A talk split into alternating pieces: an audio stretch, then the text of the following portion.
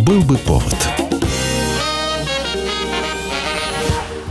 Здравствуйте, я Михаил Антонов, и эта программа «Был бы повод». 3 июня на календаре, и рассказ о событиях, которые происходили в этот день, но в разные годы, ждет вас в сегодняшней передаче.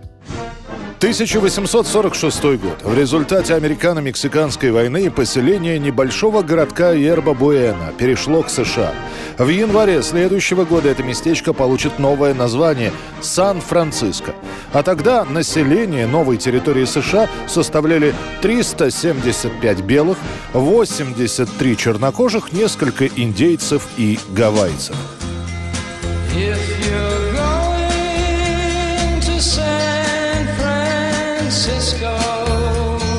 Новое название Сан-Франциско решили взять от испанцев, которые еще в конце XVIII века на этом месте основали форт и назвали его в честь святого Франциска. Даже американцы не рассматривали эту территорию как нечто стратегическое, просто новое место для переселенцев, не более. Но уже через 2 года в Калифорнии находят золото, и начинается знаменитая калифорнийская лихорадка. В Сан-Франциско становится важнейшим перевалочным пунктом для старателей. Город разрастается. Начиная с января 1848 и до декабря 1849 года население Сан-Франциско увеличивается с 1000 до 25 тысяч человек. Сан-Франциско. Within its 45 square miles is contained one of the most colorful and romantic cities in the world. Стремительный прирост продолжается в течение последующих 50 лет. Новые комстокские залежи серебра в Неваде подхлестнут новую волну для иммигрантов. Город не будет готов к такому резкому увеличению числа жителей, поэтому тут же возникают большие проблемы с транспортом на узких улочках, с которыми, кстати говоря, Сан-Франциско борется по сегодняшний день. 1896 год, 3 июня. В Москве подписан секретный договор между Россией и Китаем, по которому Россия обещает защиту от возможной японской агрессии и получает право на строительство в Маньчжурии китайско-восточной железной дороги. Договор был завизирован с китайской стороны влиятельным сановником Ли Хунджаном, с российской — министром иностранных дел князем Лобановым-Ростоцким и инициатором международного соглашения министром финансов графом Витте. Таким образом, Российская империя реализовывает политику мирного проникновение в Поднебесную. Ну а самое главное, что документ этот был не столько пророссийским или прокитайским, он был антияпонским. И Китай, и Россия понимают угрозу от растущей мощи страны восходящего солнца. И противостоять этой мощи собираются именно в союзе. За год до этого была разгромлена империя Цин, и Китай как никогда нуждался в поддержке соседа. 9 лет просуществует этот документ, а после случится русско-японская война и подписание Портсмутского мирного договора, который провозгласит мир и дружбу между императорами России и Японии, между государствами и подданными. Что же касается КВЖД, китайско-восточной железной дороги, то она незадолго до смерти Сталина будет безвозмездно передана Китаю в знак вечной дружбы.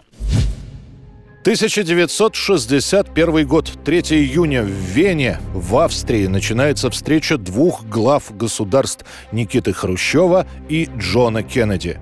Premier Khrushchev arrives in Vienna for the first summit meeting with a U.S. president since the ill-starred conference with President Eisenhower in Paris. It's a smiling Khrushchev who is greeted at the station as he arrives in the fabled city. Чуть больше года прошло с того момента, как в мае 60-го сбивают американский разведывательный самолет, и в плен в Советский Союз попадает пилот Генри Пауэрс. После этого и без того напряженные отношения между СССР и США обострились до предела. Однако к осени 60-го года в Соединенных Штатах меняется президент. Пост занимает молодой и амбициозный Джон Кеннеди. Сразу после этого Белый дом по дипломатическим каналам получает сообщение о том, что Хрущев не против встретиться с новоизбранным президентом.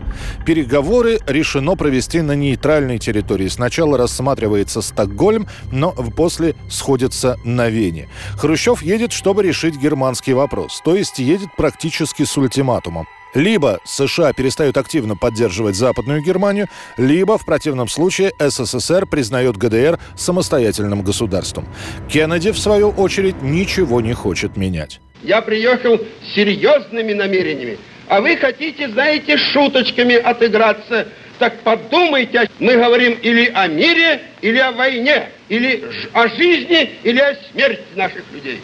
При общей доброжелательности переговоры между двумя лидерами, Кеннеди и Хрущевым, заканчиваются многоточием. Хрущев скажет: мы войны не хотим, но если вы ее навяжете, то она будет. Кеннеди ответит: да, кажется, холодная зима будет в этом году. Никакие публичные документы по итогам встречи не подписываются. 3 июня 1965 года. Спустя 2,5 месяца американцам удается повторить то, что Алексей Леонов сделал в марте 1965-го – выйти в открытый космос. Астронавт Эдвард Уайт в течение 22 минут находится в открытом пространстве во время полета космического корабля «Джемини-4».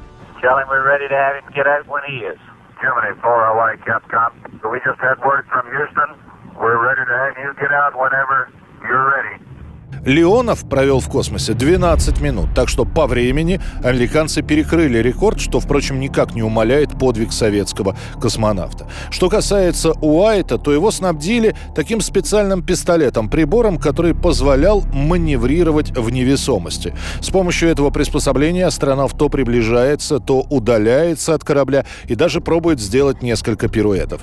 Одним словом, Уайт так заигрался, что только 5-й приказ с Земли возвращаться на корабль подействовал. Заходя обратно в «Джемини-4», Эдвард Уайт произнесет, что это самый грустный момент его полета. 1994 год, 3 июня. Образовывается группа «Серьга». «Серьга» — это гитарист Сергей Галанин, который покинул группу «Бригада С». Сначала появится коллектив «Бригадиры», который просуществует совсем недолго, ну а после этого родится авторский проект. Для того, чтобы записать песни, Галанин приглашает друзей-музыкантов, просто чтобы помогли. В итоге получается именно группа. Музыканты после записи решают не расставаться. А по радио и телевидению середины 90-х довольно часто звучит песня с первой пластинки группы «Серьга». Это была программа «Был бы повод» и рассказ о событиях, которые происходили именно в этот день, 3 июня, но в разные годы. Очередной выпуск завтра. В студии был Михаил Антонов. До встречи. А что мне надо? Да просто свет в оконце. А что мне снится? Что кончилась война? Куда иду я? Туда, где светит солнце. Вот только, братцы, добраться бы до темна.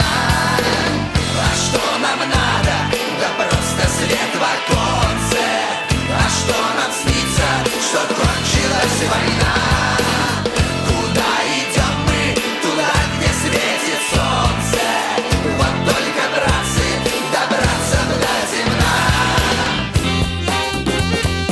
до темна. Был бы повод.